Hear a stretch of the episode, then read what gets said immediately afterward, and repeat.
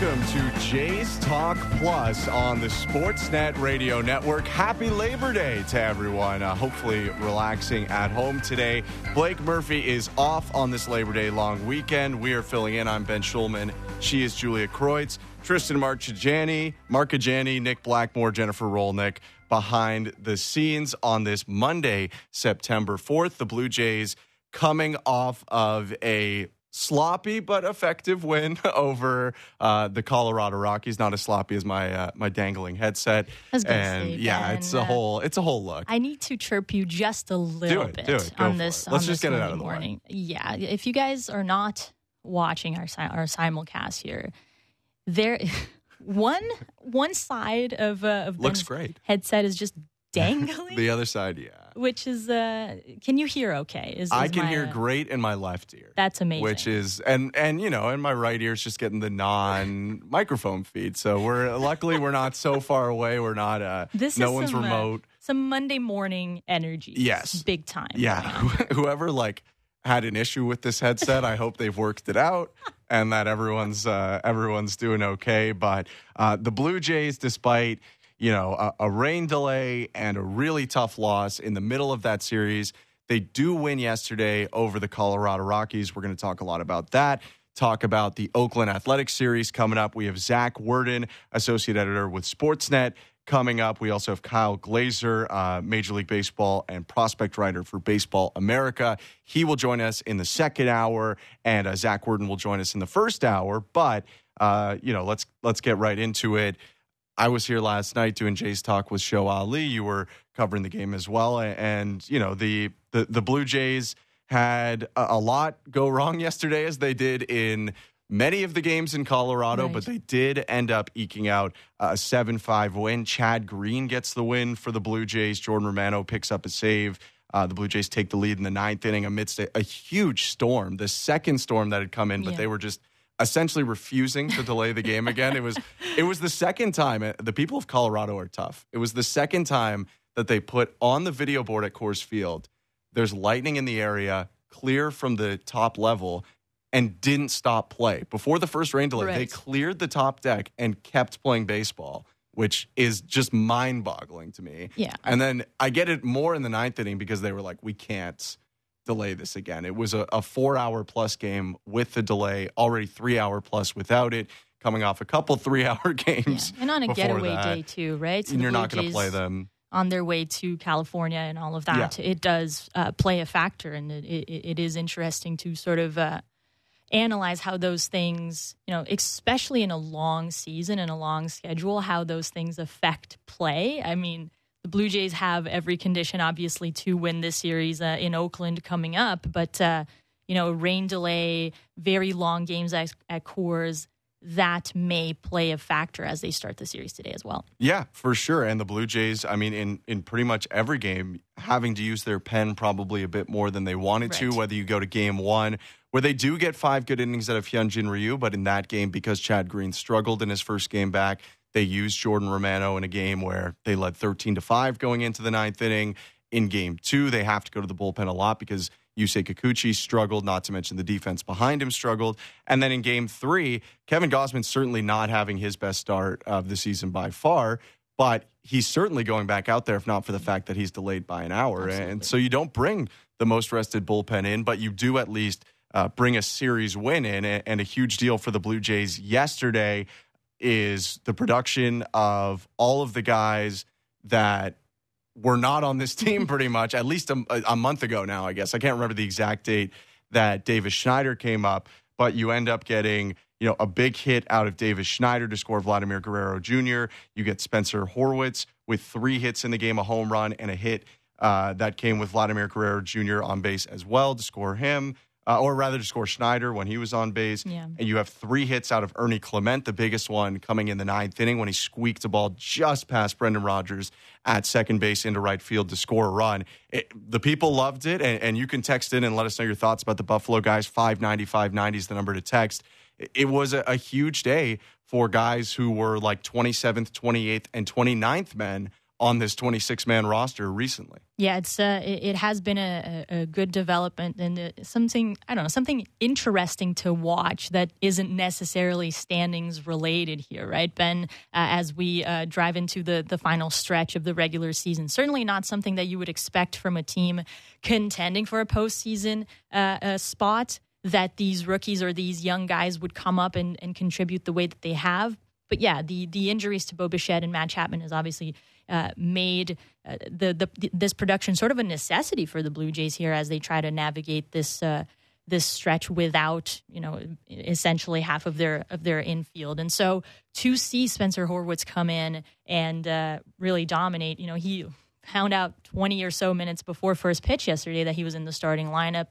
Brandon Belt's uh, lower back has been acting up. It's been something that uh, has been happening for a while now for him, and so Horwitz steps in and uh, and and really makes the most of uh, of that opportunity. However, it is that it came to be right. So that is certainly a development. You can't really expect Horwitz or Clement or even Schneider, even though we keep waiting for him to cool down and it just doesn't seem to happen, to sort of keep this level of production.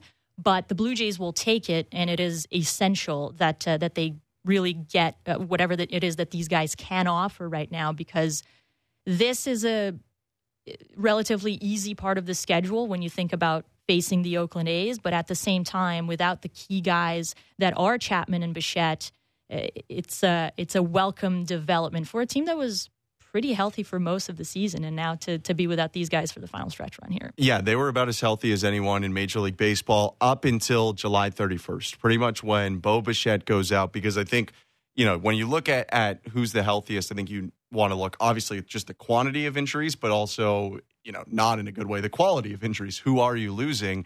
And the Blue Jays lose their best position player for over a month. He comes back. He's on the IL again. They've had Matt Chapman out, who's their best infield defender for a while, and and even in a down season remains uh, near the tops for them on the team in terms of home runs hit. And then Danny Jansen, who is right near the top in home runs hit on the team.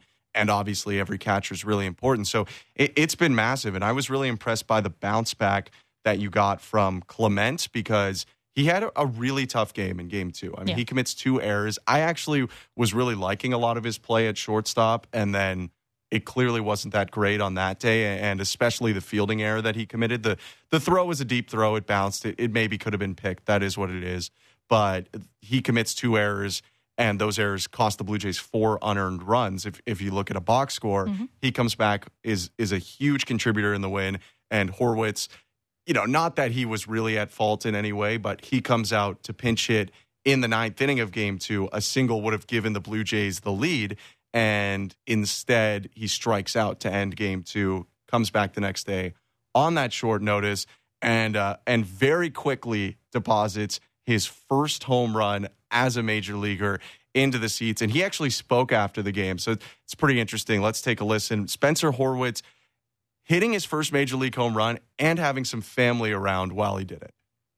My brother's name's Ben Horwitz. Um, he yeah we grew up around baseball grew up around sports he was more of a football player for sure but um, yeah he uh, he beat on me enough and that's where i get my competitive edge from he's my best friend uh, i love him to death and uh, he's my bp thrower and he's my everything um, for him to be able to see my first homer is uh, extremely special older brother younger older yeah. Did you get the ball back? Or? Yeah, I got the ball back. The uh, the staff of the Rockies were great. Got it back no problem, and uh, yeah, luckily landed in the bullpen. Didn't have to give anything away.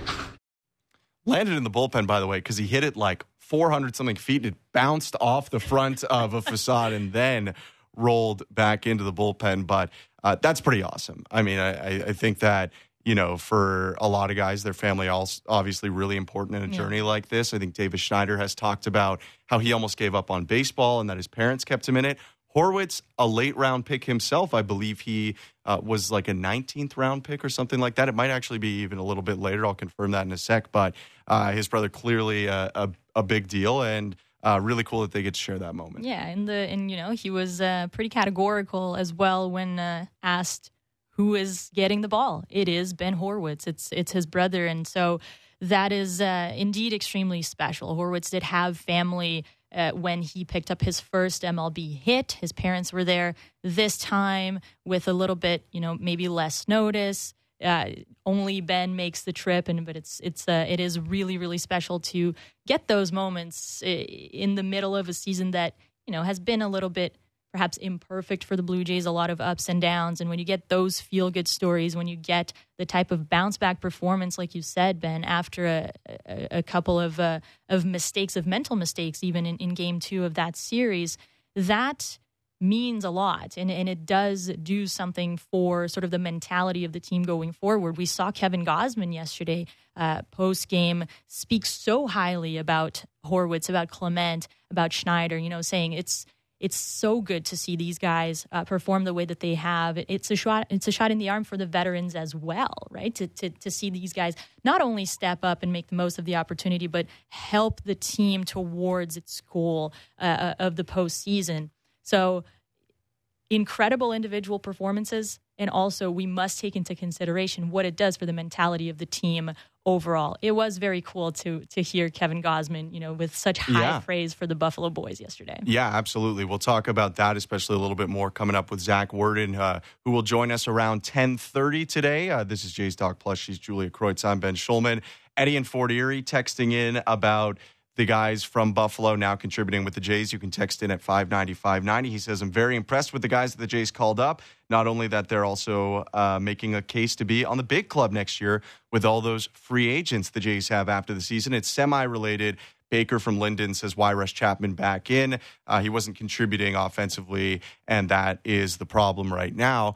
And I think, you know, especially on on the note of next season and even that related to a Matt Chapman – or a Whit Merrifield or Brandon Belt, who we'll talk about a little bit more, or Kevin Kiermaier. I'm not saying all of those guys are gone, and they haven't brought up someone who could play center, so that that is what it is with Kiermaier. But they do feel like there are some options here, whether it's the guys we've already seen or a few guys who still remain at Buffalo, getting a little bit more seasoning. That could really come impact this team in September, and then especially make the opening day roster next season and maybe the Blue Jays can spread money in some different directions. Yeah, that that is going to be a fascinating development. We have someone like Addison Barger, right, that can perhaps come in and become the third baseman. Will that happen? We don't know. Uh, injuries are obviously, you know, his ability to stay healthy are going to uh, is going to play a big factor here.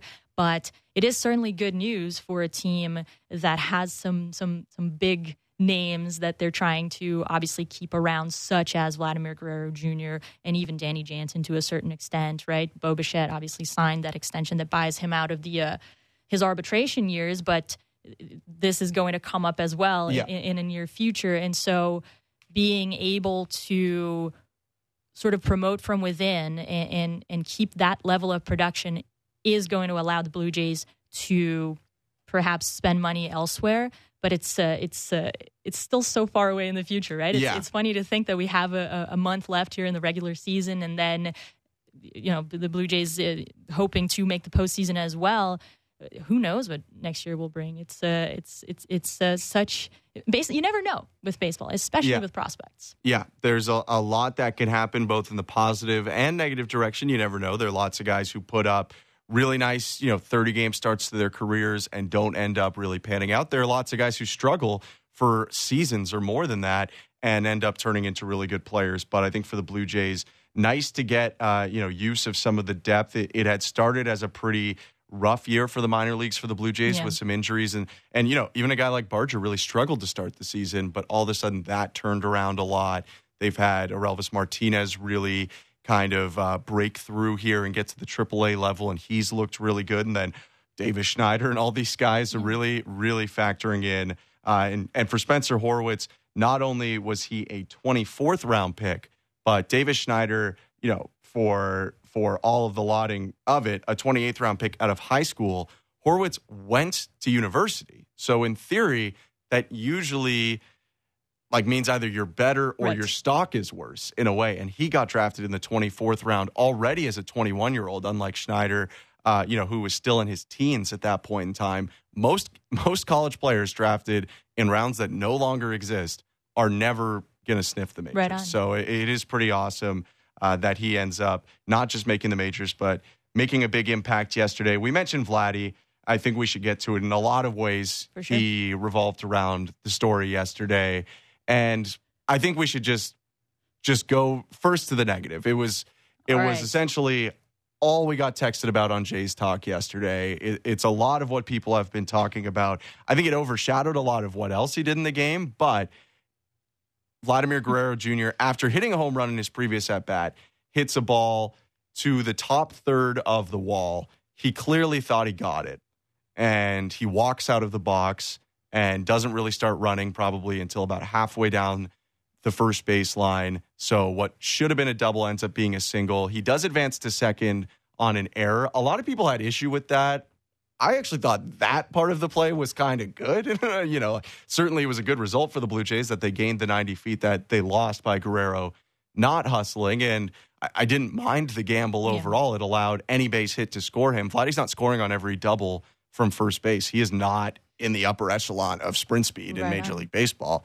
But I mean, there's no way around it. It's it's a it's a really rough play and a rough look from Guerrero. I, think. Yeah, it's it's interesting because I thought he had it too, I did also. but now I don't know if I thought that he had it just because he stared at it for so long, Yeah. or because it actually looked like it was a home run off the bat. But regardless, we know that at this level, with this much as, at stake, you have to hustle out of the box. This is no, this isn't a hot take at all, right? You have to hustle out of the box, and it was disappointing to to to see that you know he was a little bit more concerned maybe with admiring the the hard hit ball than he was The uh, single uh, it turned out to be. there you go. And I also understand that um, you know as obviously there's a throwing error that allows him to advance to second base. He was almost picked off there. Like he it- was almost beat. It was a gamble. It, it was you know the, the, the tag came very close, Yes. right? It's a good slide.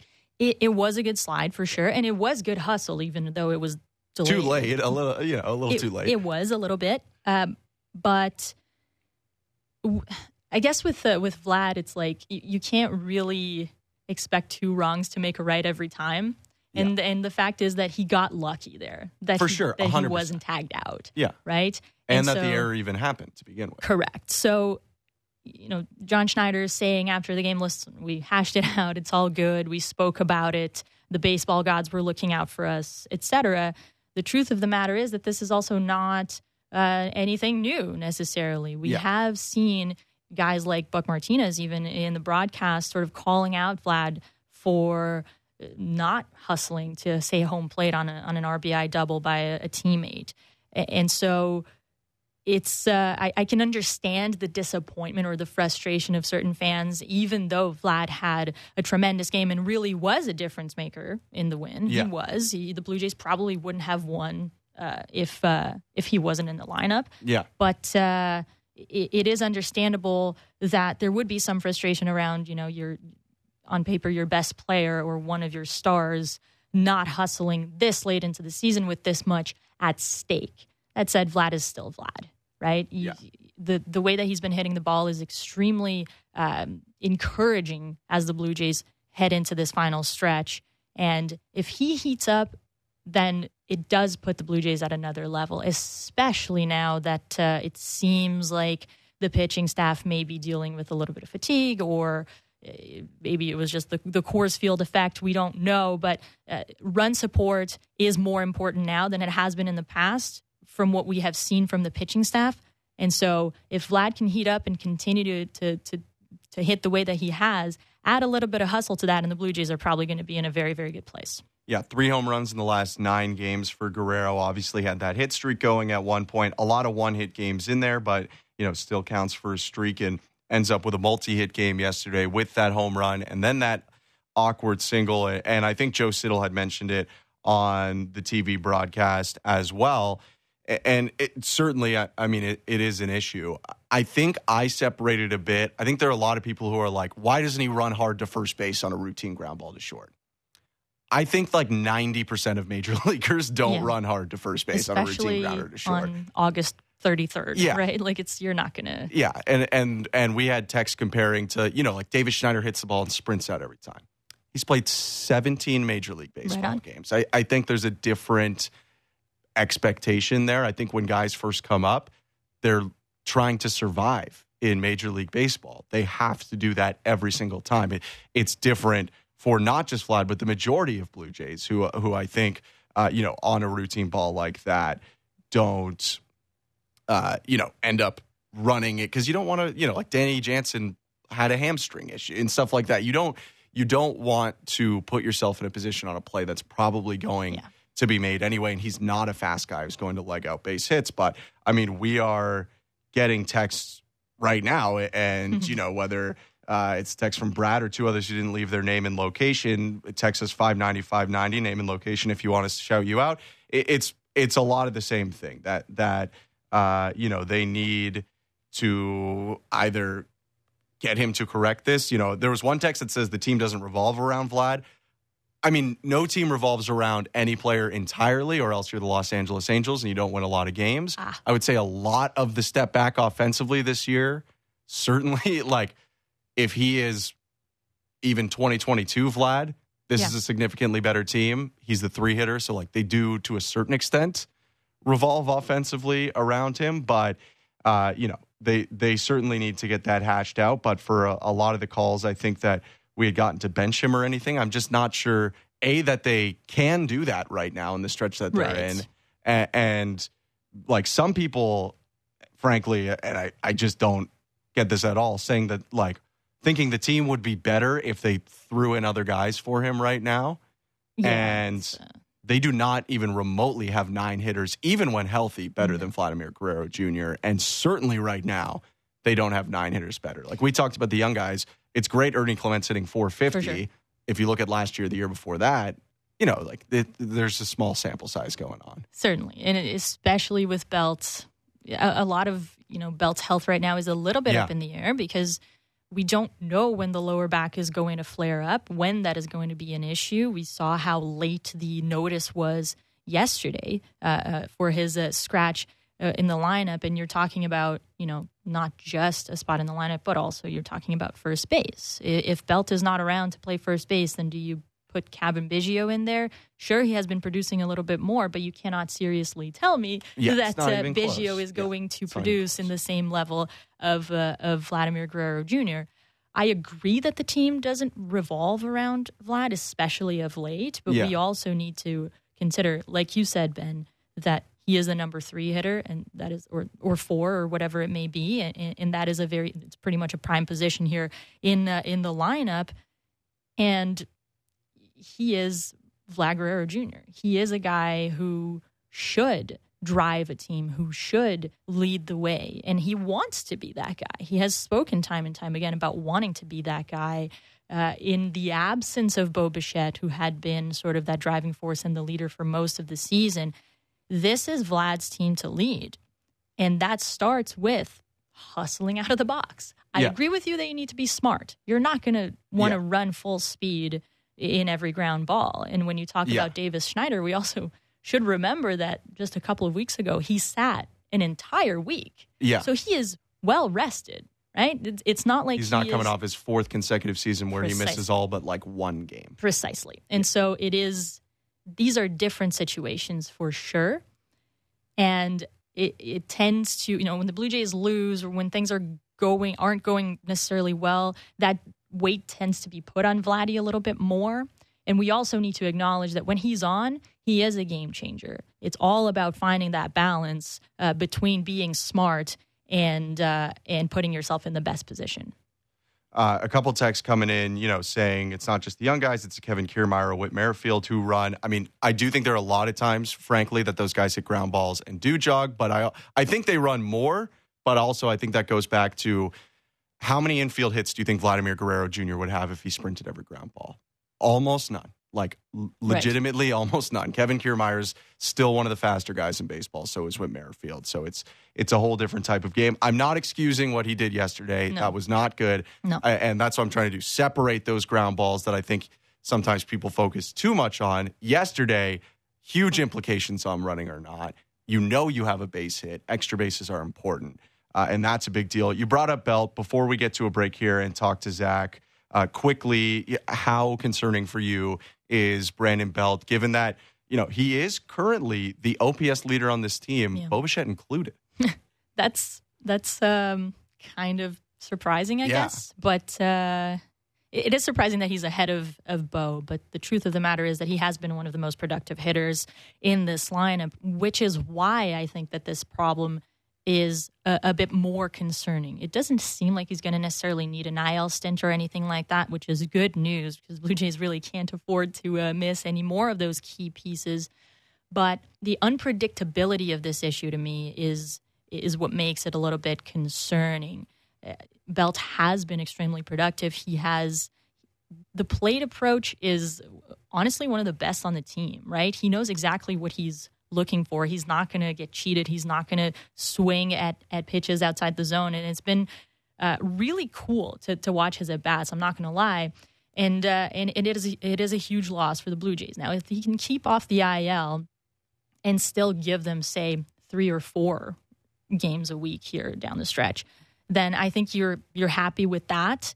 Uh, these are the effects of a long season in a veteran guy that uh, you know, he has even spoken himself about not being as fast as he used to be or not being as athletic as he used to be. Excuse me. But if the Blue Jays can get three or four games out of him right now per week, I think they're going to be in a good position, especially if a guy like Spencer Horwitz, even if he cools off a little bit, can continue to contribute the way that he did yesterday. Uh, it's uh, it's going to be fine. What do you think? Yeah, I mean, he is, you know, he is immensely important to this team. Mm-hmm. I think that they, you know, especially in this window still where they have Oakland, Kansas City, I think they can survive. Right. But come Texas, I, I, think you want Brandon Belt in that lineup. I'm not actually saying, even though his, his on base plus slugging is higher than Bo, he's not having a better offensive season than no. Bo. I'm not actually saying that. However, uh, you know, he has 16 home runs, which is which is right around the same number as a Springer, uh, a Bo, a Dalton Varsho, uh, a Danny Jansen. He gets on base as much as anyone on the team, and he's the guy that you know if you can get Bo off the IL on the minimum, that would be the seventh, which is an off day for the Blue Jays in between Oakland and KC.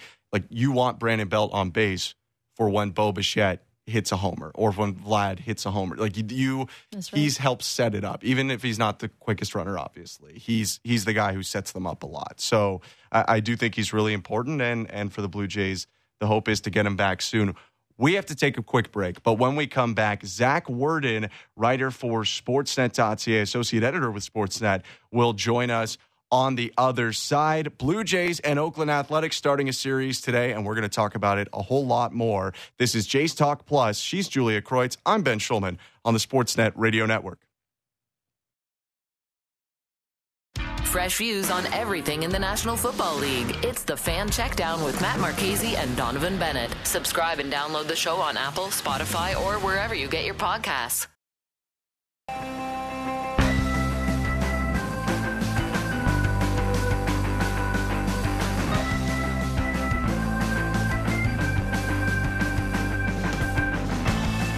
Jays Talk Plus continues on Sportsnet 360, Sportsnet 590 The Fan, or wherever you get your favorite podcast. That's I've Got a Hole Where My Heart Should Be by the Sheepdogs. Great I'm Ben choice. Shulman. Thank you. I was listening to it in the car down. It was, it was a great drive. Uh, she's Julia Kreuz, Nick Blackmore, Tristan Marchigiani, and Jennifer Rolnick behind the scenes. It was an awesome drive today. Happy Labor Day again if you didn't join us in the first half hour. I, I live in, in the greater Toronto area. So when you get a, a, morning like this where everyone's asleep and the DVP is just it's amazing. wide open, oh, That's it's the my stuff. favorite. It's, it's not uh, not common. So you no, really have to savor it when it happens. It is not common at all. Uh, Zach Worden, associate editor with Sportsnet, is going to join us in a moment. The Blue Jays open up a huge series today with not the worst team in baseball after their sweep of the Angels uh, over the weekend, the second worst team in baseball, the Oakland Athletics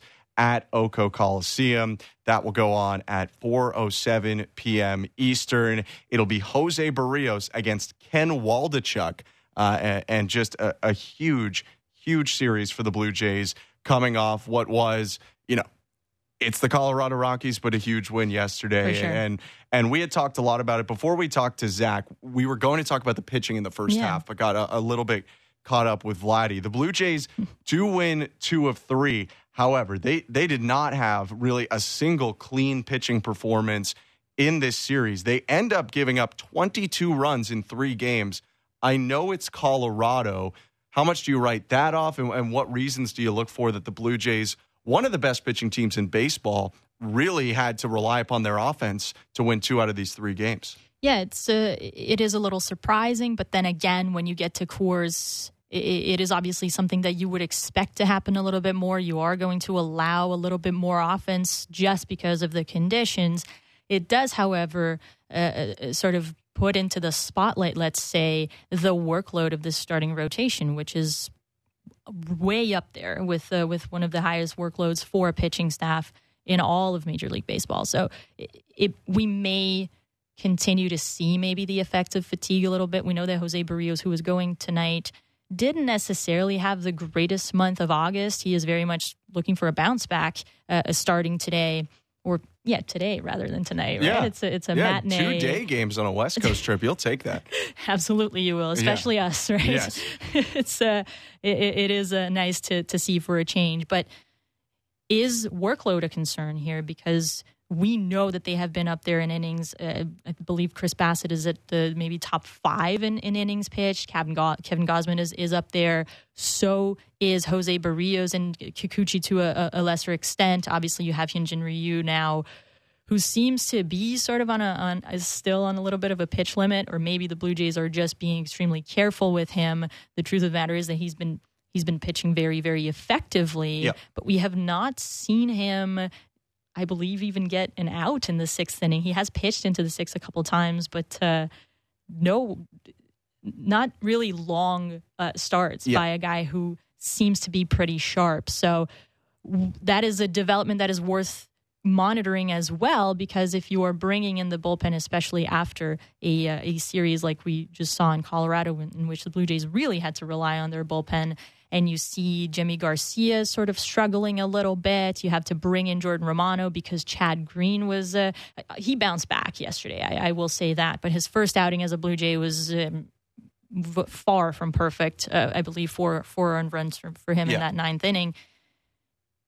The Blue Jays have relied quite heavily on their pitching and now is really the time where the run support needs to, to come into play as well because very clearly if this is the time to click, this is the time to click. And it's going to take a, a full effort here. Well, to expand upon that more, we have Zach Worden on the line on Jays Talk Plus, associate editor with Sportsnet, writer for Just Baseball, and host of the Bird's Eye View podcast. Zach, really appreciate you coming on. Yeah, thanks so much for having me. Good morning. Good morning to you as well, and happy Labor Day. And and we were talking about some of the starting pitching. Obviously, not the greatest day yesterday for Kevin Gausman. His quotes featured heavily in the piece that you put on Sportsnet.ca yesterday. Do you think it was at least like he was talking so glowingly about the Buffalo guys, a, a big relief for him to to finally get some run support in a start where he doesn't really have his best stuff? Yeah, he's he's just like the rest of us, talking glowingly about the Buffalo guys at this point. Um, no, it's it's been nice to see him kind of get some help the last couple times out. Um, while he's been going through some of these struggles, you know, he kind of gave the team so much to begin the season and through the middle parts of the season when the offense really wasn't giving him all that much in return. So seeing him being able to get get kind of some help on the other side is, is a really encouraging sign, I would say, for for a Blue Jays team that has really needed to give their their starters some offensive help and you know, I, I think you guys were just talking about kind of the workload, and for him, it was really interesting yesterday before the game hearing them say that he was adjusting his workload in between starts, kind of taking off bullpens and trying to figure out um, exactly kind of the best way to get himself in prime pitching condition on the on his days that he starts. So, um, kind of with that, I, I think it'll be interesting to see him going forward and see. Obviously, he's been around for a long time, so being able to see what he figures out in terms of a workload for himself, it'll be interesting to see if he's able to kind of get back to that early season form instead of kind of, you know, it, it hasn't been his best stuff the last couple times out. So if he's able to to really manage that workload a little bit better and find himself um, in, in a groove heading into the playoffs, I think that would be great for the Blue Jays. Zach, thanks for doing this. Staying on Kevin Gausman for a little bit, we have spoken about him in sort of a, a, a Cy Young light. How, how do you feel about, say, these past couple of starts? The fact that he has to maybe adjust his workload a little bit. We have seen that the the early season form is not necessarily there. How do you like his chances for for the Cy Young here, and uh, how do you see that competition overall? Yeah, I definitely wouldn't want to write anybody off based on a couple starts for sure. I think he he's he's right in the mix. I know Gerrit Cole seems to kind of be the the betting favorite at this point. Kind of he has the you know top not not top in the AL in the ERA, but kind of at the top there. Um, I, I think if you really kind of look at it though, Gausman, you know, he he leads all American League pitchers in fWAR, and kind of going on you know some of the advanced stats there, like he has a really good case. But if you do look at just kind of the consistency that he's maybe missed the last couple times out, it, it, is going to be tough looking at the final numbers in terms of which way voters are going to go. I know, obviously, you know, you kind of look at the way that voters vote now, and it's it's definitely changed a little bit. I don't think you know the win loss record really is going to matter all that much. Um, but for a guy who strikes out as many guys as Gausman does, and how dominant that he was through the beginning months of the season, and just how important that he's been to a Blue Jays team that you know, is is doing a little bit better than the Yankees. I think he has a, a really solid case of being right in the mix of that Cy Young conversation again. Yeah, that, that will be really interesting to follow. If I, if I were a betting man, I might sprinkle just a tiny bit on Sonny Gray as well, uh, who, who continues to pitch Ooh. very well uh, for the Minnesota Twins and actually leads the American League in ERA right now. Uh, going over to the other side, in that Colorado series, obviously the, the talk of the town is the Buffalo guys outside of Davis Schneider, who who has now been with the Blue Jays for a while. Uh, generally, you know, what were your expectations for a guy like Horwitz or Clement in this stretch, and and have they exceeded them? Like, what what did you see from them that you liked or didn't like over this series? Yeah, I would say my expectations were certainly not what they've given the Blue Jays over the past couple of games. Um, I think their approach has really been the most encouraging sign for for a team that has kind of had maybe a couple approach issues this season. And, you know, kind of seeing Clement and Horwitz come up and provide, you know, both on base ability and power has been really big for a team, you know, without Bichette, Chapman, and Jansen. Um, having them come up and be able to to provide that on base ability and kind of that consistent line drive approach has been something that I maybe saw from them in Buffalo, but wasn't necessarily sure if it would translate to the major league level. And obviously, just when you're not getting to your your power as a hitter, if you're able to find your way on base and put together solid at bats um, in between the times when you're driving the ball, that's really what makes elite hitters. So seeing them being able to provide that um, has has been really big. And you know, I think at this point we almost have to find a nickname for these Buffalo guys. You know, they they all come up and have kind of sparked the team here. And if if you told any of us that back in May or June, I think we would have called anybody crazy to say that Ernie Clement, Spencer Horwitz, and Davis Schneider would be leading this team in, into into September here. That's uh, that's so true and uh, pretty wild to think about, especially again for a team that is vying for a, for a postseason spot here. You wouldn't necessarily. Uh, you know, tab the youngsters as a as a big uh, contributing factor, but the truth of the matter is that they have been. Uh, Keegan Matheson actually yesterday in his uh, reporting of the game wrote in the Buffalo Boys, which I like for it's the nice. alliteration. Yeah, it's, Buffalo uh, Bunch. Th- there you go. That's nice yeah. too. Some alliteration is is always welcome. But uh, Zach, you're wondering, uh, we have seen Schneider absolutely rake, and it, it, I at least keep expecting him to cool down a little bit. It's just not happening, right? Uh, but obviously, these are still small sample sizes. Which of these guys do you think has uh, the most sustainable, let's say, streak? And conversely, uh, which of these guys do you expect to uh, cool off in the near future here? Yeah, I, I, really like the Buffalo bunch. I'll I'll chime in on that one. Um,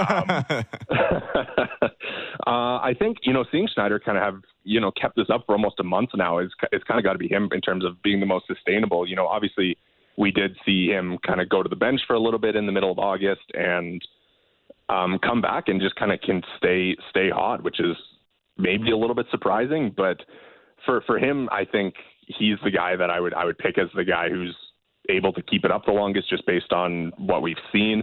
I do wonder if his kind of sustained success is something that might rub off on these other two guys. You know, if Ernie and Spencer don't look at him and saying, you know, he's he's he's been able to stay hot for a couple months in the majors, why can't why can't I do that for for this September? So, um, yeah, if if I did have to pick someone to to cool off, I mean, I would perhaps lean Ernie Clement just in terms of you know the the quality of contact that both him and Horwitz make.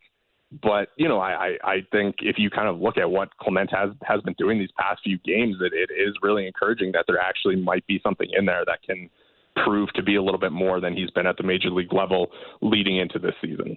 Yeah, and I will say, you know, for for Clement's sake, he's probably the guy, despite some errors coming in game two, who looks to be the most valuable defensively of the three right now. He, uh, you know, obviously hit at a very high level contact wise in AAA. Horwitz did as well. Probably walked a little bit more, but Ernie playing some more valuable positions for the Blue Jays. Yesterday, not playing a defensive position, but DHing. Uh, Vladdy stole the show in a lot of ways. Uh, you know, it was kind of the Buffalo discussion and the Vladdy discussion, and we just talked about it at length. Uh, you know, mostly we probably didn't get enough to the fact that he did end up driving in two runs, scoring two times, and had a home run for the Blue Jays. But he also had that unfortunate play where he doesn't hustle out of the box, doesn't make it to second base when he really should have been running, and therefore, uh, you know, has to rely upon an error in a really close play to make that 90 feet up. Just what did you think overall of just a, a really weird game from Vladimir Guerrero Jr. last night?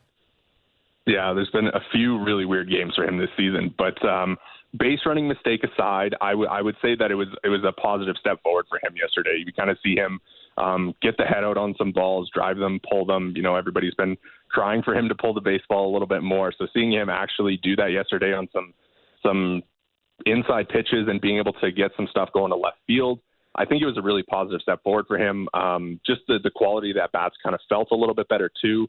Um, you know, obviously, all the concern with him this season, you know, the, the, the recent stretch has actually been pretty good. Obviously, he had the hit streak and um, has obviously gotten to his power a little bit more.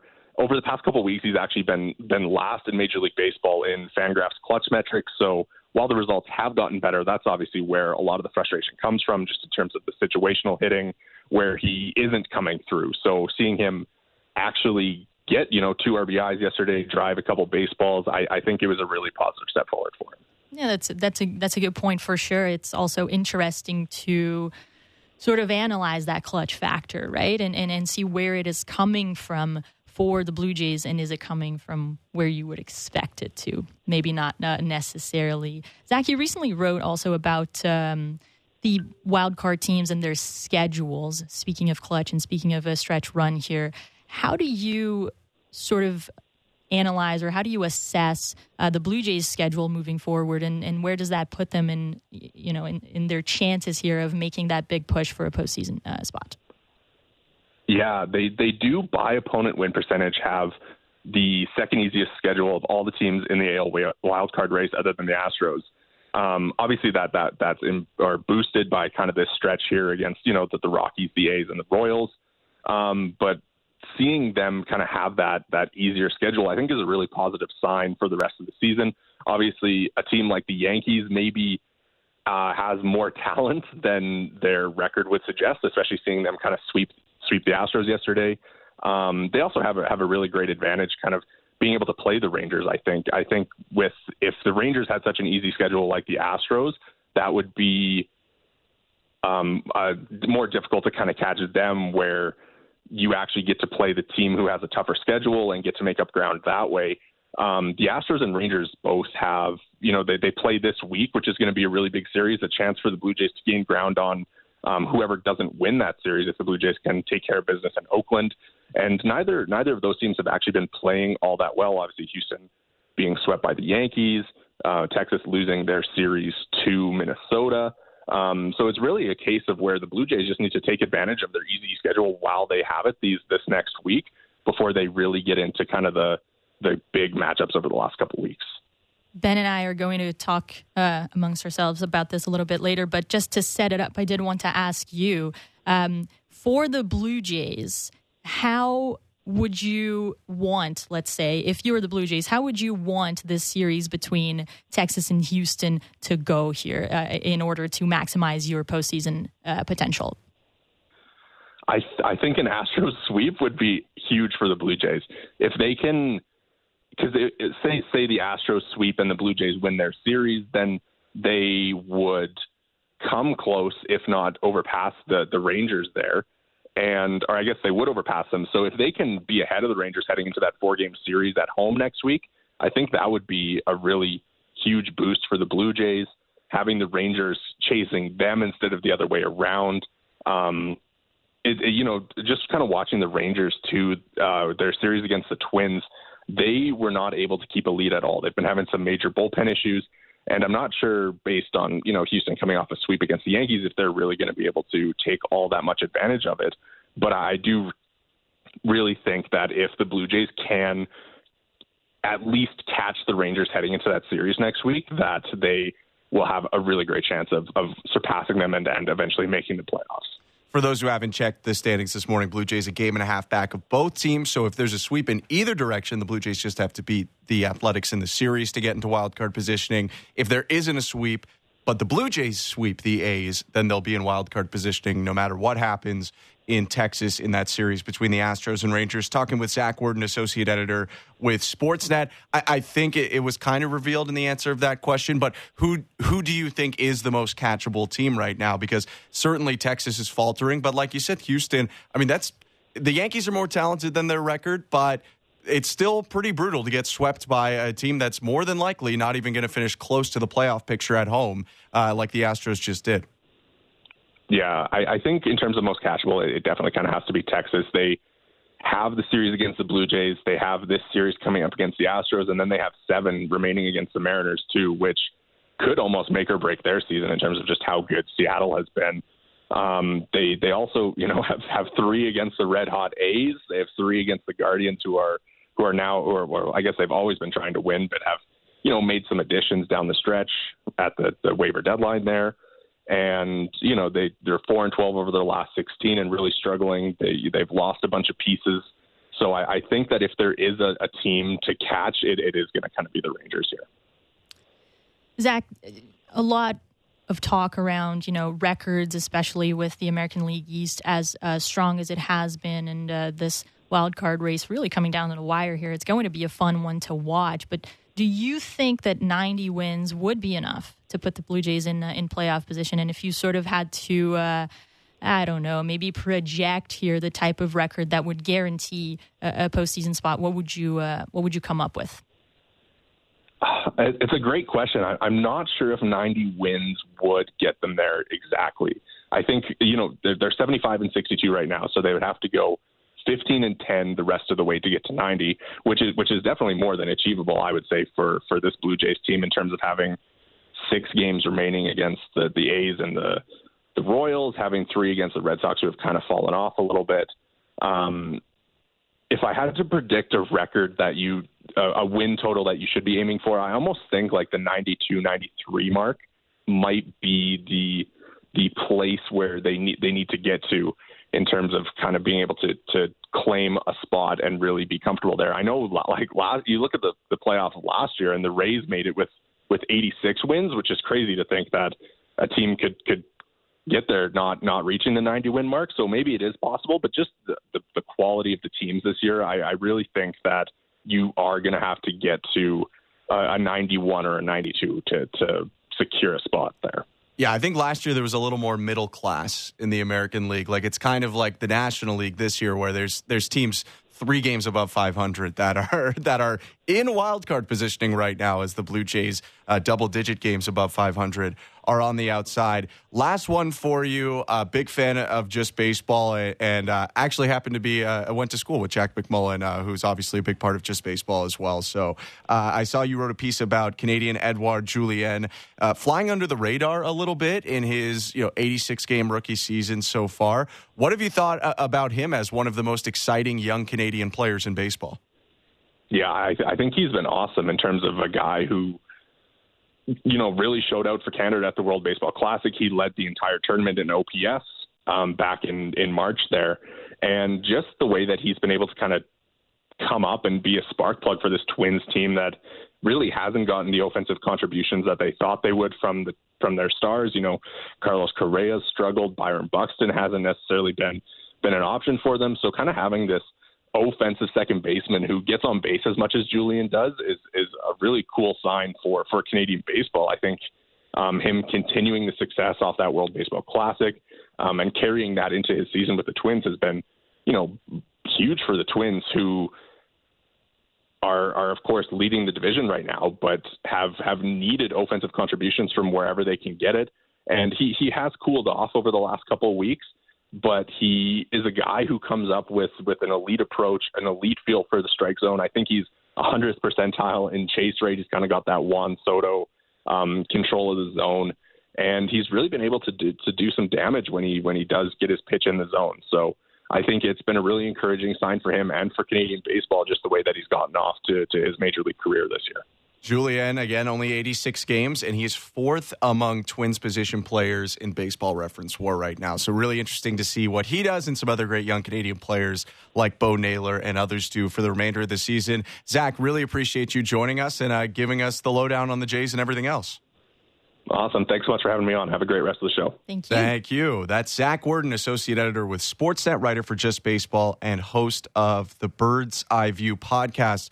We were talking uh, those nicknames, and I think we were we were beaten in general by one of the texters. Didn't leave uh, a name and location. So if you want to text us with maybe some of your favorite nicknames for the group of Buffalo players that are up and contributing for the Blue Jays, 590 590, name and location in the text. But uh, the herd was what they suggested. And oh, that's good stuff. I do know like the herd is uh, you know like there's at least you know a media publication covering stuff in, in buffalo called the herd I, I, do think that that could could easily be like the voting winner if a poll were to be put. What a masterpiece by Anonymous. Yeah, thank you, Anonymous. Really appreciate it. And thank you, Nick Blackmore, for my severe upgrade in the headphones, by the way. Just a, a complete turnaround thanks to our producer today. Uh, and we are now with both ears working headed into the second hour in just a moment. We're going to take a step aside. When we come back, we're going to talk about all those teams around the Blue Jays. The right Blue on. Jays, of course, need to win. We know who they're playing.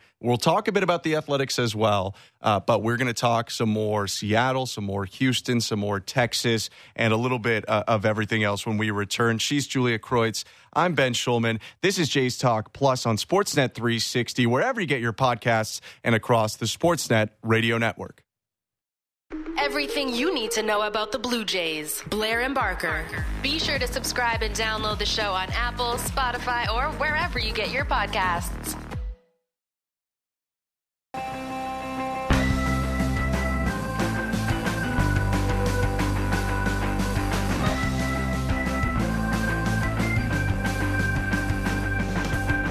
Welcome back to Jays Talk Plus on Sportsnet 360, wherever you get your podcast, streaming on the Sportsnet app and across the Sportsnet radio network. That's West Coast by Lana Del Rey. I well, got that right. You got you got it right. I mean, I you, right. you, got to pick uh, the, oh, the song yeah, yeah, last break, so uh, figured I would get us in the in the mood for this uh, Oakland A's series. I just had to confirm because during the All Star break, I uh, I misnamed Beyonce's hit song "Single Ladies," oh, yeah. so I, I can't I be that. I can't be too sure. Uh, I'm Ben Shulman. She's Julia Kreuz.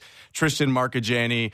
Nick Blackmore, Jennifer Rolnick behind the scenes for Jays Talk Plus. Second hour here on Labor Day. Blake Murphy has the Labor Day weekend off. And uh, while we were at break, a text coming in about potential Buffalo guys contributing nicknames for the whole group. Let's hear them. So we had talked about um, the Bison Boys, Bison Bunch.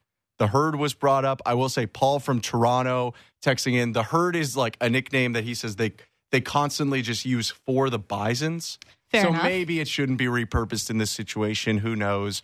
Uh, we have the Buffalo Boost from Charlie Timmons. I like that. Uh, Wing Force, Damien and Mississauga. I really like that because wow. like Buffalo Wings. All right. Um, Dylan from Kitchener doesn't have a, a group name, but he thinks uh, that Spencer Horwitz could be like Spenny Horror Show, which I like. I do like that a lot.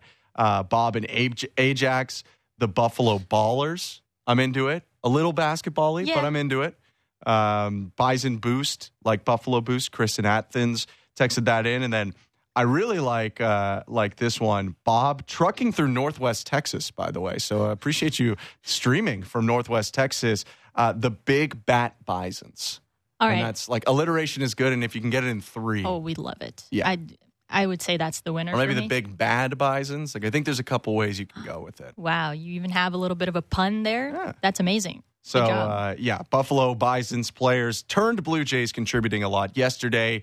Will more than likely contribute a lot, or at least be put in a position to do that today when the Blue Jays take on the Oakland Athletics in a series opener starting at 4:07 Eastern, 107 local. Jose Berrios against Ken Waldichuk in that game. The Blue Jays 13 games above 500, 75 and 62. They go up against the Oakland Athletics, the second worst team in baseball by record, past the Kansas City Royals yesterday.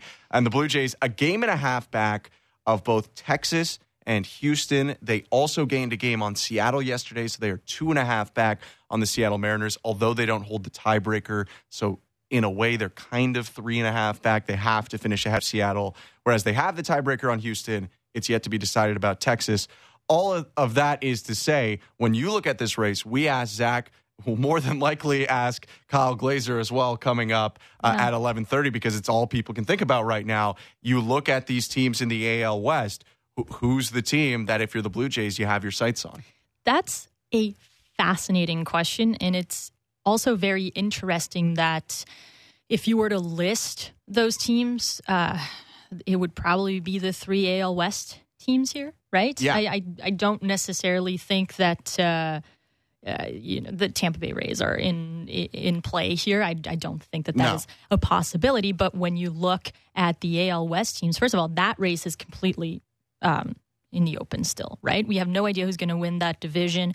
We obviously saw the Mariners go on that amazing run that they did uh, to sort of reclaim the the top spot. The Astros have been struggling a bit. The Rangers have been struggling a lot, A lot, a lot. and uh, and so not only is the wild card race very interesting, but the AL West race is going to be a fascinating one to uh, to watch as well. If you're the Blue Jays, you would probably want the Mariners to just run away with it because of the tiebreaker, and that you know taking three out of four against Texas when they come into town would put the Blue Jays in a in a really really good position to uh, to to make the wild card there. Uh, I would say that based on the way that these teams are playing right now. uh, I, I do think that Texas is a little bit easier to Yeah. catch up to because you can never really count out the Houston Astros. Uh, they have they have the pieces in place, let's say, to uh, to come out of this uh, of this skid a little bit. And honestly, they do, I believe, have what it takes to still finish atop that division. Uh, maybe not this year. Maybe this will be the year that uh, the Mariners will finally overcome the Astros. But we know how good of a team they are, and we know how well they perform down the stretch as well. And so, if you're the Blue Jays, you're probably focusing a little bit more on Texas. It will, it can change based on how this series between these two teams goes. Uh, right now, the Rangers and the, the Astros, I believe today, start a series. yes. And so that there there will be developments and, and things can change very, very quickly when obviously two postseason contenders face each other. But based on the way that the Rangers bullpen has been performing of late, uh, the fact that the starting rotation isn't as dominant anymore as it was to start the year. Jordan Montgomery struggled in his last start. I believe there might be an issue with uh, with Max Scherzer. He don't got lifted speak. early from his There last start, go. and they said forearm tightness, which is like the scariest two words a pitching coach has ever heard in his life. And so, if you're the Blue Jays, you're probably focusing a little bit more on the Rangers having a series against them coming up. You can control it a little bit more. I, I you know, we we spoke a little bit about who is more, let's say, exposed between uh, the the Texas Rangers and the Houston Astros, and I would even throw in the Seattle Mariners, who just lost the series to the Mets here as well. True. I- what would you say? What would the Blue Jays need to focus on here in, in terms of putting themselves, let's say, in the best position to, to make the postseason? Yeah, I, I think it's Texas. Like at the on. end of the day, I think the head to head matchup is big, and the bullpen struggles are really big. The Texas Rangers avoided a sweep yesterday with a walk off win. Uh, Adolis Garcia hit a huge homer. I, I really like watching him. It was a lot of fun. They blew two separate late game leads to make that walk off possible. Like they just cannot keep water from getting in the boat when their bullpen comes into Yeah. the game. And then you mentioned the starters taking a step back. They've dealt with some health situations. I think for the Astros, uh, they've had some some rough starts. Uh, they they have had some starters definitely take a step back. You're looking at a much different season from Cristian Javier than a lot of people expected. Hunter Brown certainly from the early season surge has taken a bit of a step back, but that's still a team who I, I think is really well set up, and they're getting healthier. I, I think that they've recently you know, brought Brantley back, which is massive, brought Alvarez back, although really scary play yesterday where he kind of falls into the wall, but he, I believe, ended up being okay in that game. And Altuve's had an incomplete season, but when you have him healthy, he's uh, maybe other than Yordan Alvarez, just about the best player that you're going to have in that lineup. So I, I think Houston – I, I, honestly feel like Houston's probably going to win the division if I had to pick it. Yeah. I, I, don't think you can count on the Mariners to be even remotely as hot as they were in August. They weren't like that for any other month that season, even close to it. And obviously, the health situations with Julio Rodriguez certainly plays a major factor in what the Mariners are going to do. They have a tough series, by the way, uh, opening up in Cincinnati coming up today at 410. But I think with the Rangers not having the experience the Astros do, or even the Mariners do, I think the Rangers have some of the age that the Mariners don't. But this Mariners team together made the playoffs last year. This is a new group together, even if lots of different guys bring experience from other places for the Rangers. And, and really, the bullpen at the end of the day, I think it's really, really tough to stick in a race when you don't have anything reliable going on past yeah. the sixth inning. Like they, their offense has taken a bit of a step back. One of my favorite rookies, Josh Jung, broke his thumb on a freak play where a ball just hit his glove in an awkward spot. And he was huge for them playing like great defense at third and hitting in the middle of the order. They've had a, a, a lot of different guys take a bit of a step back for yeah. them offensively. Corey Seager's been great. Obviously, Garcia has the hit yesterday, but some of the guys around Seager have not hit as well as they were before. I, I think the Rangers – are quite exposed right now. I think that there's a big chance that they could get skipped, which is crazy because, you know, uh, certainly when we did the shows during the All Star break, and even for weeks after that, I would have said the Rangers have an incredibly strong chance to make the championship mm-hmm. series in the American League, and it has gone sideways fast. Certainly, it's uh, it's interesting to contrast that with the notion of oh, you all you have to do to sort of win a World Series is get into the, the playoffs. For sure. Now, if there's a very, very strong chance that the Texas Rangers will make the playoffs, right? If they can eke out a couple of wins and get lucky in other uh, scenarios, even though they're not playing their best baseball. Now, is that uh, is that enough to say, hey, if the Rangers go in, they're going to win the World Series, or they have a chance to win the World Series? That is tough because obviously they are not performing at even no. postseason level right now. No. And uh, it would be honestly kind of a loss of, to the game and to the competitive process if a team with a bullpen this leaky and with the, the starting rotation issues, if they continue, if a team like, like that were to make the playoffs and say a, a perhaps a more deserving team such as the Blue Jays or the Mariners uh, didn't right so it's a it's a it's a funny thing to sort of analyze like when the team when do teams get hot and when do they not? And how does that impact uh, the quality of baseball that's being played in october? We're still kind of waiting for the blue jays to get hot at we some are, point uh, in this season. But we had we had asked and i think it's definitely worth discussing we'd asked zach about this but the series coming up. Yeah. so he had said a houston sweep which is interesting mm-hmm. because if the blue jays sweep the a's which is no guarantee uh, they did not sweep them when they played them in Toronto, uh, and that was first half of the season. But if the Blue Jays sweep the A's, then two out of three games either way would still put the Blue Jays in playoff position. However, if you don't think the Astros are catchable or would be really tough to catch, then I think you would end up subscribing to Zach's theory. So, so what would you, not knowing what the Blue Jays are going to do, mm. obviously, what would you root for if you were taking on a you know a Blue Jays fan mind here yeah. in this Texas Houston series? Yeah, I would. I wouldn't get, I guess, as greedy as uh, sort of choosing the, the the sweep or who sweeps. I think a sweep on either side. Okay. So you be, you just want someone to get knocked back. That would be that would be the ideal scenario uh, for the Blue Jays. That said, I don't believe that either of these teams will sweep. I do think it's going to be a, a little bit more of an even series, especially with uh, both teams playing with so much on the line, right? For for the for the Astros, though, I think it's uh, quite simple. I think they need more contributions from their actual players and fewer contributions from fans in the stands. Yes, that was not a positive contribution yesterday. If uh, if you were tuned into Sunday Night Baseball, there was a ball hit to the left field corner foul territory. I believe it was Cabrera and left for the Yankees. Right on. And he was going over to make what would have been a really, really difficult play. He leaped up to make the catch, and a fan in Houston at Minute Maid Park reached over the stands significantly, deflected the ball. So the batter, I truthfully forget who it is. I could probably find it. It was Yordan Alvarez. gets called out because of a fan. However, I do think uh, that he saved some face. ESPN went over to talk to him. Here, here's what went down between ESPN's Buster Olney and the fan who tried to reach out into the stands. So tell us about that play and how it developed. so pretty much, I'm out here with my son. This is our first ever game.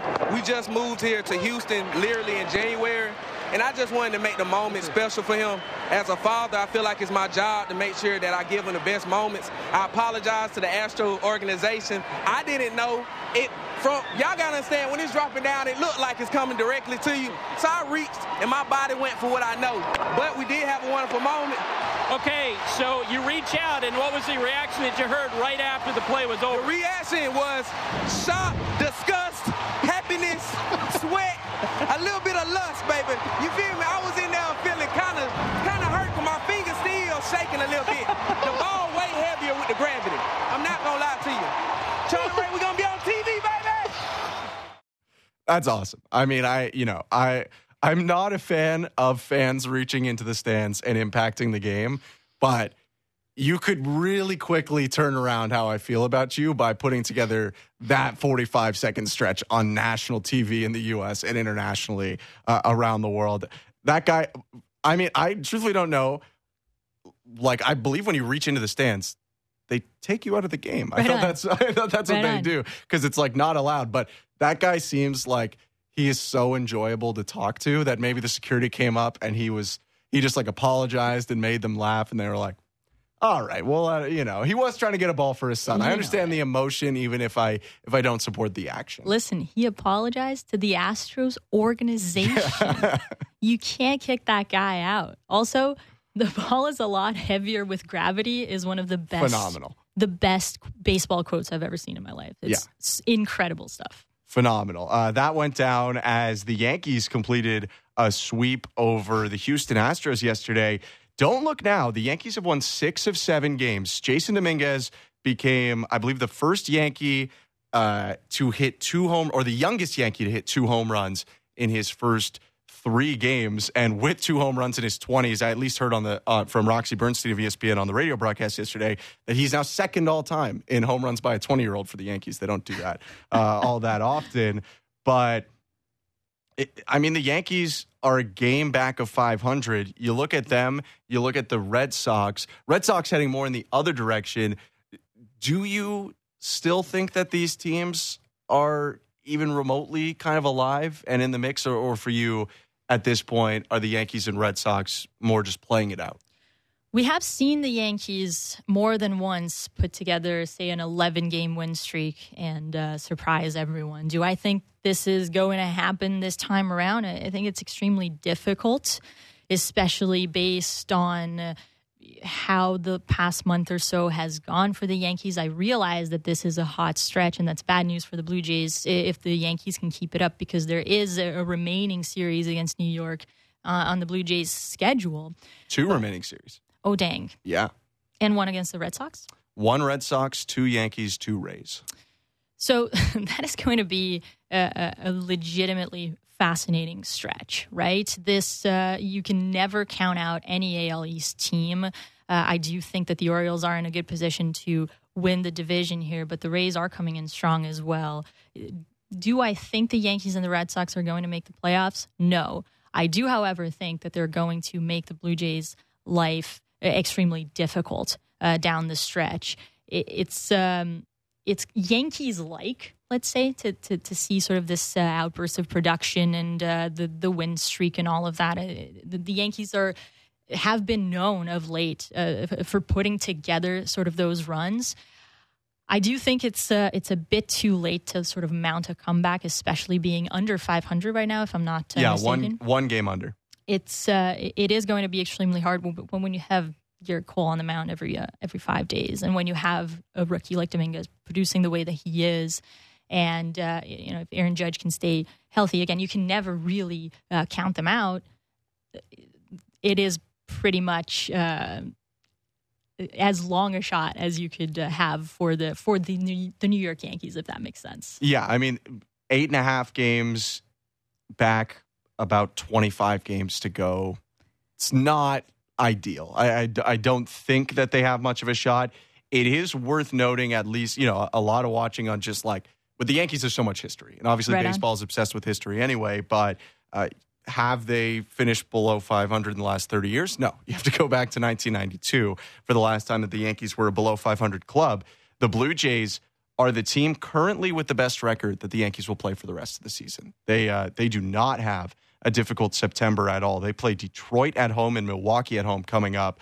Series a four gamer in Fenway, which kind of feels like if the Yankees are still playing well, they'll kind of take the Red Sox out of it. And if the Red Sox are playing even okay, they'll kind of take the Yankees out of it. They go to Pittsburgh, home versus Blue Jays, home versus Arizona, uh, on the road at Rogers Center, and then on the road at Kansas City. So I would bet on the fact that the Yankees, I think, are going to finish above 500. I, I don't think that this is going to be quite the below 500 catastrophe that maybe it looked to be, and maybe even a record that looks just pretty enough to kind of keep some uh, people in places that could have could have been in jeopardy before that that we don't know about. The Red Sox, they're still hanging around. Like it is again possible. They'd have to make a lot of noise, I think, in the Blue Jays series coming up. Red Sox are also at the Trop right now for a three gamer, and that's no fun for anyone. No so fun. I, I do The Blue Jays will be the first to tell you that uh, yeah, oh my goodness.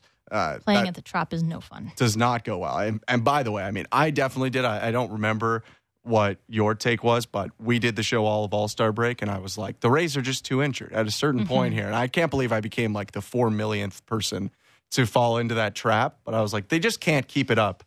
And the Rays are in the AL East race. Like, they're not just Oh, a yeah. top the wild card. They are absolutely in this race still with a chance to win the division. They're two and a half games back of the Orioles. Do you still feel confident though the Orioles wrap up the division, even with the Felix Bautista injury? I I do. Uh, I think that um, what the Rays have accomplished without Shane McClanahan, without Wander Franco, it's uh, nothing short of remarkable. But uh, as you look down the stretch, and in terms of consistency, in terms of just the the health of the lineup, really, I do think that this is still the Orioles' division. The the pitching side is also something that you and I spoke a little bit about during that All Star break. Uh, the Orioles are not phenomenal, right? Pitching wise, it is uh, it is more of a of a run support type of deal for them. But Yeah. I do think that they have done enough that if they just maintain a, a steady level of production here in September, this should be their division to lose. I do have a. a Sort of a, a hot hypothetical for you. Okay, here, Okay. let's hear it. Actually, it's not. It's more like a, a would you rather, if you will. You can only pick one of these. Which would be more shocking? Okay. Right? The Blue Jays don't make the playoffs, or the Yankees finish below 500.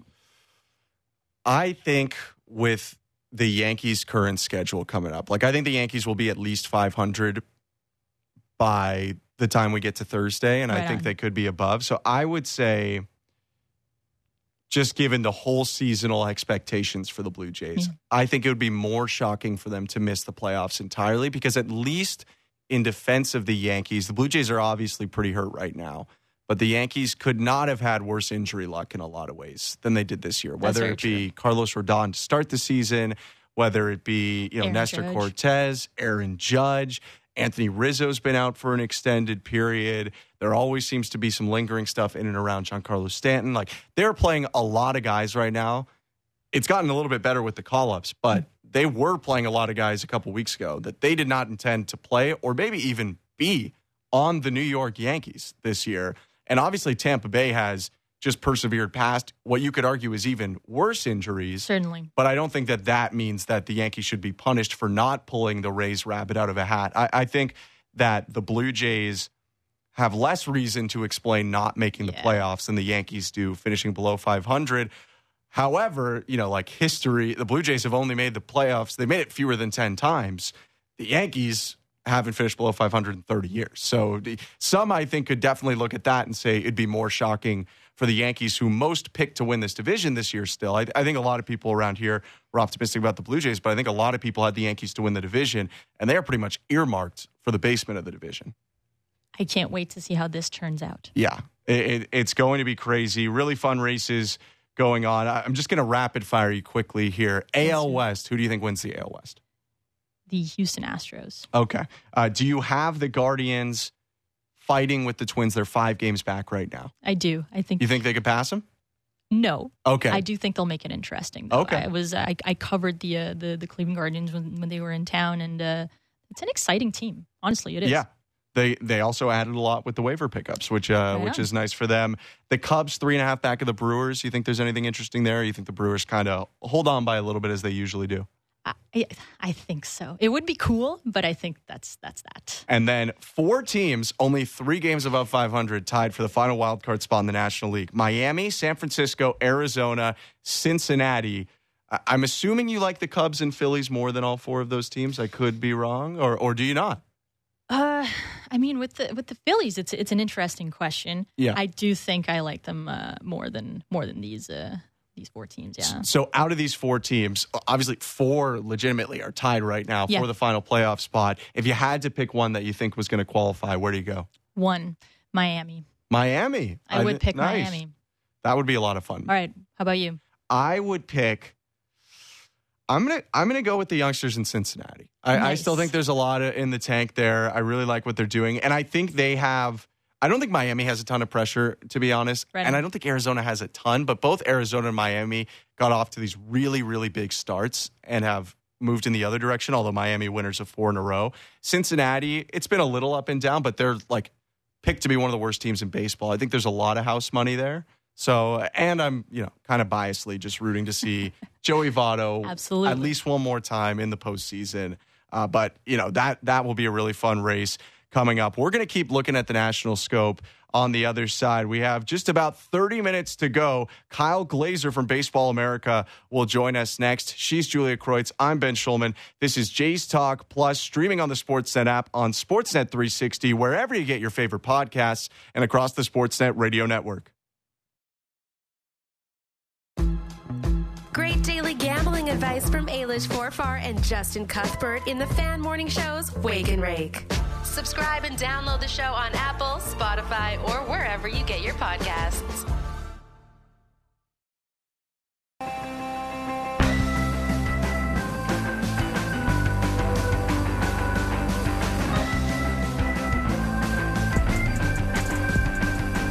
Welcome back to Jays Talk Plus across the Sportsnet Radio Network, Sportsnet 590 The Fan, Sportsnet 360, streaming on sportsnet.ca, and wherever you get your favorite podcasts. I'm Ben Shulman. She's Julia Kreuz. We have just about 30 minutes to go here on this Labor Day edition of Jays Talk Plus, filling in today for Blake Murphy. And we were looking a, little bit around the majors, and, and we want to talk more about that, a little bit about the athletics as well. And to help us do it, Kyle Glaser joins us now, uh, Major League Baseball and prospects writer nationally for Baseball America. Kyle, really appreciate you joining us today. How are you doing? Doing all right. How are you guys?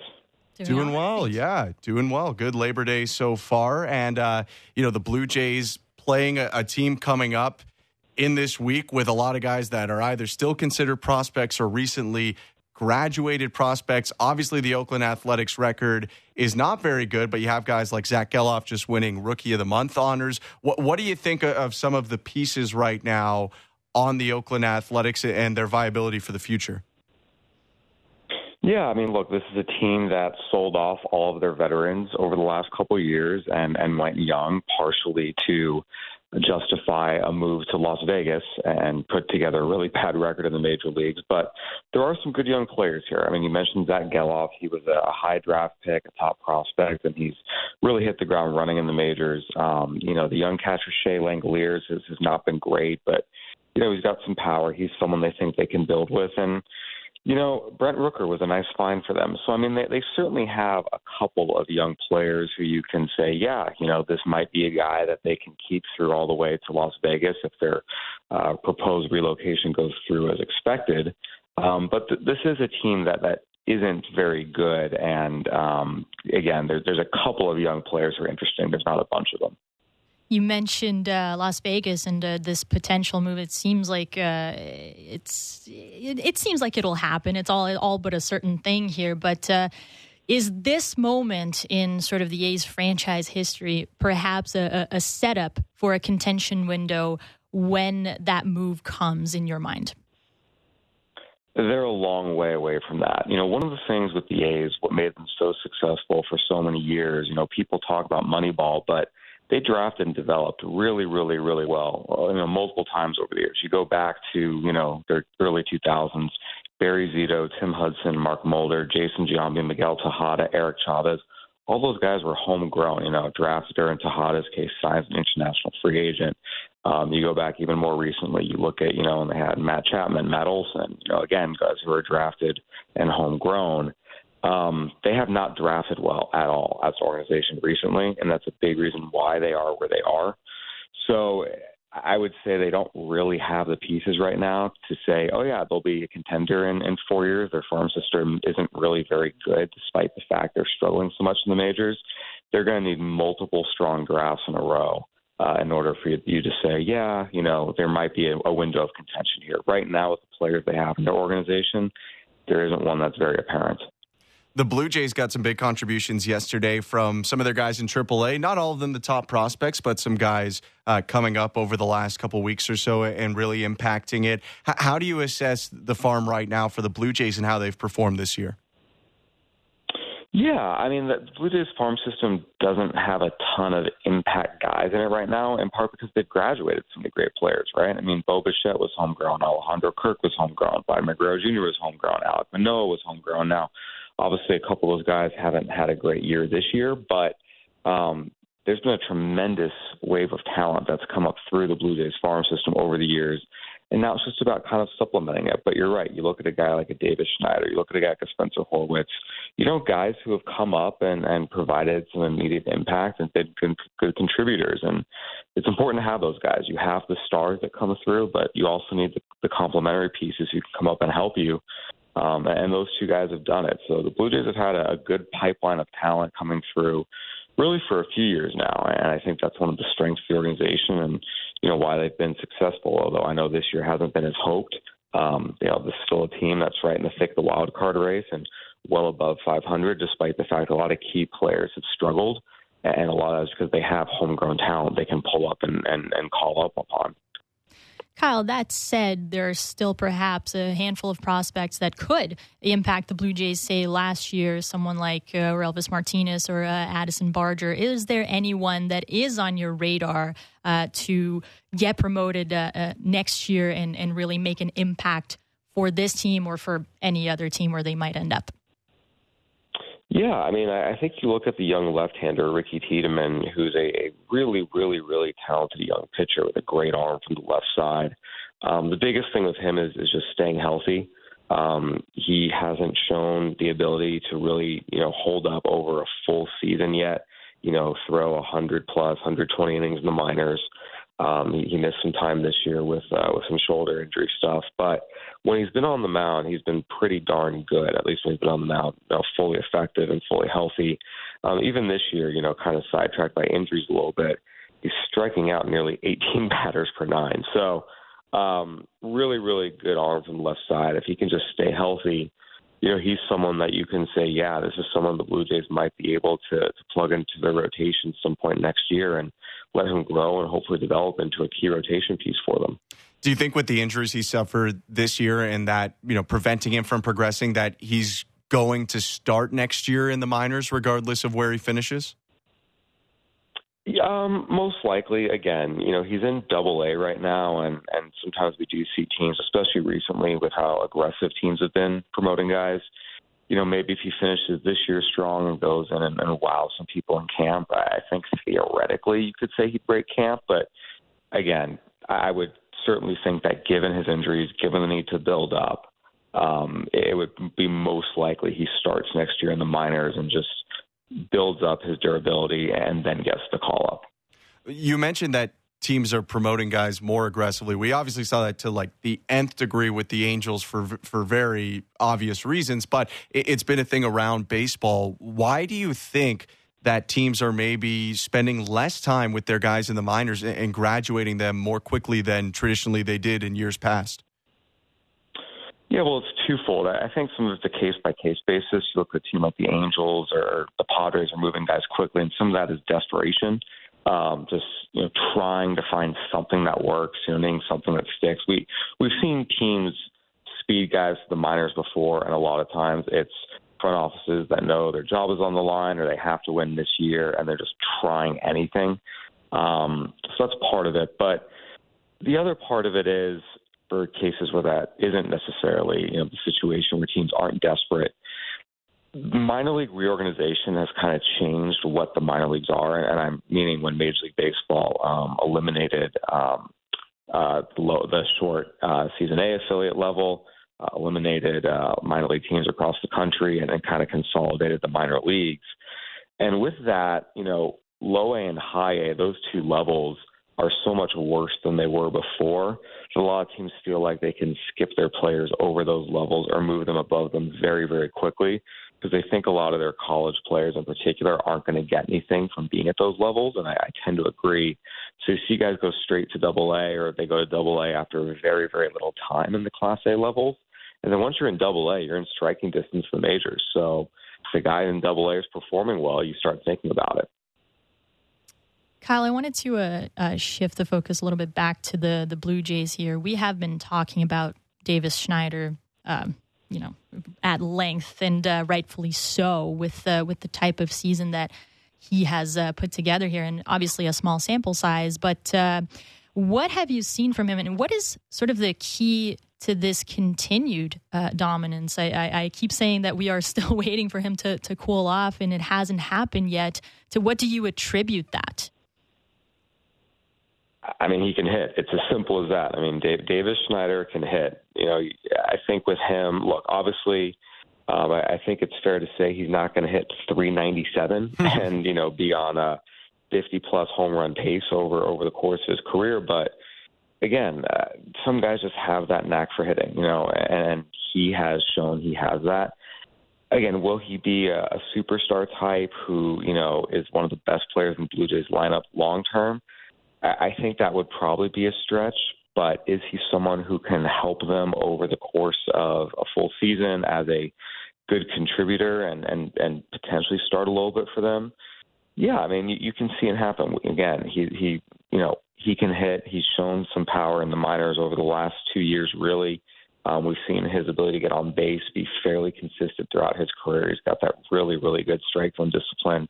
If you have a guy who controls the strike zone and, and can hit for some impact and get the bat to the ball, good things can happen. You had a little bit of speed element there. He's stolen some bases in the minors as well. Like again, there, there there are pieces here to work with where you say, yeah, this is a guy who should help the Blue Jays long term, whether it's in a starting role or, or more of a, a strong contributor type of role. Obviously, Schneider, you know, despite how, how well he's played, not playing enough games to really be in the mix for an accolade like a rookie of the year or something like that. You had written about that and, and listed Yoshida, I believe, uh, as the AL frontrunner. What do you think kind of the battle is going to be between a, a Yoshida, a Gunnar Henderson? Are there other people you think are in the mix? And how likely do you think it is that, uh, you know, the new Red Sox ends up winning it? Yeah, again, it, it's really, really tightly packed in the American League right now. I mean, that's that's the thing. Nationally, you kind of look at Corbin Carroll and say, you know, yeah, the award is his as long as he continues to do what he's doing. but in the American League, it's going to come down to do the voters value, you know, more advanced stats like WAR, which Gunnar Henderson has uh, a pretty good lead in, or do they value the traditional stats, you know, batting average, hits, leading all rookies and hits, doubles, you know, average, you know, OPS, et cetera, and then maybe someone like Yoshida gets more of the edge. Um, it'll be really interesting to see how the awards voters kind of, you know, value and weigh each stat. Um, Josh Jung probably would have won the award, but he got hurt, uh, the Rangers third baseman. So that really threw the race open. Um, it's really going to come down to the wire here, and I think it'll be interesting to look at you know voters' behavior and, and what kind of stats they reward. Because if you go old school, Yoshida's probably the favorite. If you're new school, it might be Henderson.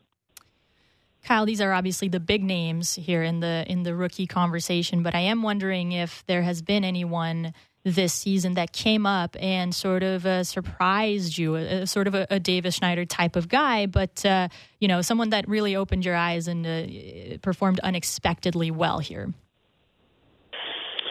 Yeah, I, I think one guy that you have to give some credit to is, is Dodgers center fielder James Outman. Um, you know, coming into the year, you thought, hey, he'd probably be a platoon center fielder who played good defense, maybe stole some bases, hit for some power, but but might struggle to make enough contact to play every day. Instead, he came out and seized the Dodgers center field job, got off to a blazing start, and then we saw the league adjust to him, and he went through a pretty bad slump where you thought, okay, you know, maybe this is going to to tail off a little bit, and then he adjusted back and and started hitting again. So I think with, with James Outman, you've seen him elevate himself from okay, you know, instead of maybe being a, a partial contributor in a platoon role, now the Dodgers have a center fielder of the future. Um, I, I think that's the biggest guy you have to look at. And, and then Matt McLain with the Reds. Obviously, Elly De La Cruz gets a lot of the pub because of how exciting he is. But if you look at it, Elly De La Cruz has really not hit since the All Star break, whereas Matt McLain has just continued to rake. He's been an above average defender at both second base and shortstop. Um, you know, he's someone who's a high pick, but he struggled last year. I saw him in the Arizona Fall League. He did not look good. I know I personally did not think he would be the kind of player he's become. And he's really been the Reds' best rookie, you know, which is saying something when you look at Andrew Abbott, Spencer Steer, and of course Elly De La Cruz. Um, what Matt McLain has done has been nothing short of fabulous. Yeah, I mean the Reds are are dropping in prospect rankings rapidly because they're just graduating everyone at once right now, and, and, maybe a future situation coming up with that as we see the Yankees call on a lot of their young players as well. Obviously, Jasson Dominguez stole some of the headlines for the Yankees and in all of baseball this past weekend with two home runs in Houston in his opening series as a major leaguer. You had covered Dominguez in your most recent podcast. What do you think about that series? And what were your expectations and are your expectations for the month of September and that weekend in October that we'll see Jasson Dominguez as a Yankee?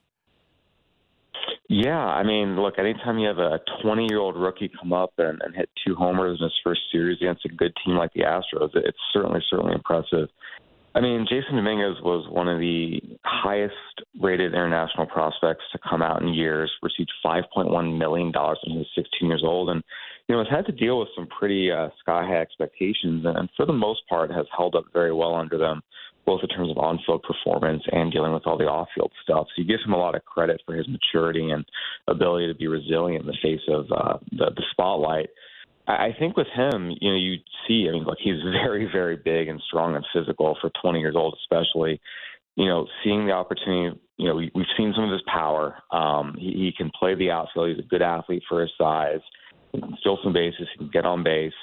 I think just seeing him show you a little bit of all those skills here uh, this final month of the season is going to be what to watch for. If he goes completely, you know, haywire and continues hitting like he has throughout the entire month, awesome, great, cool.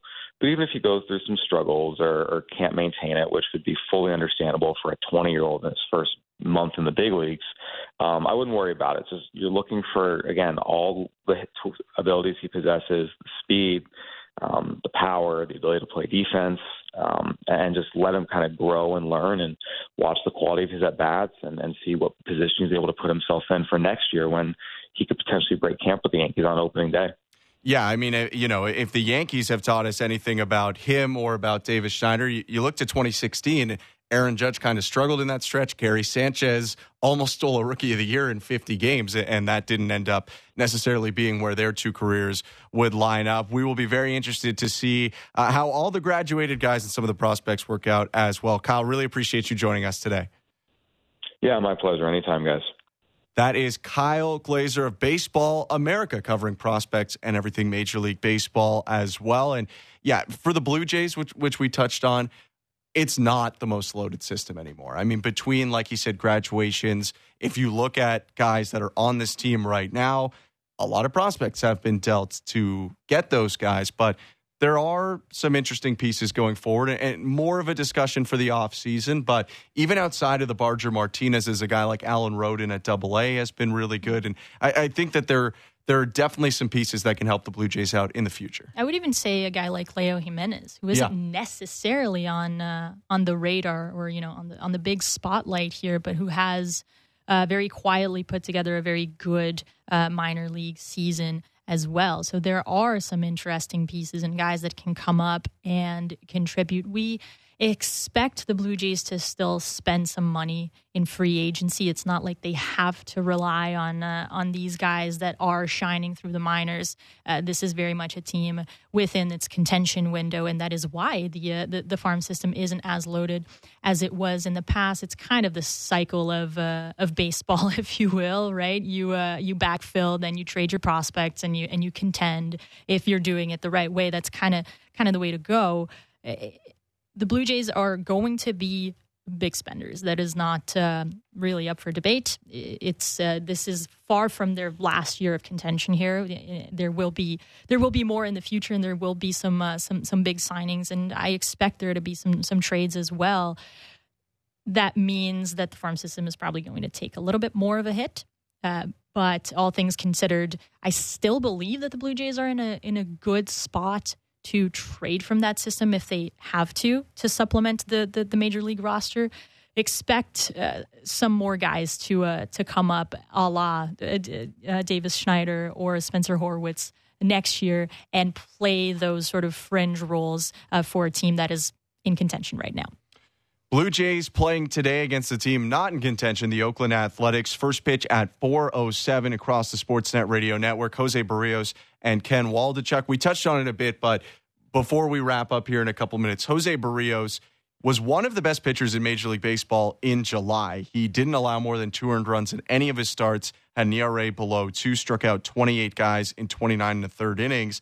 You get to August and he's allowed at least three earned runs in four out of his five st- starts. He's coming off back to back five earned run allowed games, one against Baltimore, which you semi understand, a team that for his entire career he's dominated until that start, but one against the Washington Nationals, who are not a very strong team with the bat. Uh, what do you look for here from Berrios to try to get things a little bit back in check? Yeah, it's uh, it, it was a weird stretch for him in August. I think that we saw maybe Berrios regress a little bit to the bad luck that that he experienced last season, in which any batted ball turned out to to to be uh, a runner on base, right? Instead of uh, him getting a little bit of luck or a little bit of help from the defense, which had been the case more often than not this year. Last year was was very much an outlier in that sense. He, he had he experienced some extremely bad luck with the with the batted ball, as did Kevin Gausman, of course. And I think that what we saw was kind of a regression to that. Uh, it was his first career loss against the the Orioles, and I think that was his 13th or 14th start against Baltimore that's, in his career. That's a pretty big deal, yeah. right? It shows that he has been dominant and he was dominant all year as well against against Baltimore. But the fact is that uh, you know the day came with uh, with Baltimore. I would very much attribute it to extremely good approach uh, and game plan. Uh, the that lineup has been consistent with its approach and with its game plan pretty much all season long, and that is why they are at the top of uh, of the AL East right now. And perhaps you can look at the Nationals game and and attribute a, l- a little bit more to uh, to bad luck. He has been you know, when you look at say the swing and miss stuff, it's not like he is uh, falling flat. He's pitching relatively well. Like the breaking ball is breaking. The the the fastball is reaching the the expected velocity. it's uh, it may be a little bit about pitch mix and a little bit about uh, some bad luck, and some of that will naturally sort of uh, fall back into a, a, more natural position. But it it does it is a little bit up to him as well to mix in those pitches, and it's up to the defense to help him out as well. Yeah, Berrios can also keep it in the yard in what's a big ballpark. Right that would be great. He's given up multiple homers in three out of the last four starts, and those are starts in which he's given up five, five, and four runs, respectively. Does get to go against one of the, if not the worst offense in baseball. The Blue Jays will take on certainly the worst pitching staff in baseball by ERA plus, which uh, gives the Rockies a bit of a break on their ERA for pitching in Colorado. Oakland is way behind them in ERA, and the Athletics uh, either give up the most or, or second most runs in baseball. That one should be a lot of fun. This was a lot of fun. Appreciate you tuning in. 407 Jose Berrios against Ken Waldichuk. Coming up next, Jesse Rubinoff, Kevin Michi on Sportsnet today. Show Ali with pregame at 3 p.m. and Jays Talk postgame with Blair and Barker after today's contest. She's Julia Kreuz. I'm Ben Shulman. Behind the scenes, Nick Blackmore, Jennifer Rolnick, and Tristan Marcajani. Really appreciate you tuning in today. Don't worry, Jake from Sault Ste. Marie. Blake will be back tomorrow, and we will see you later on the Sportsnet Radio Network.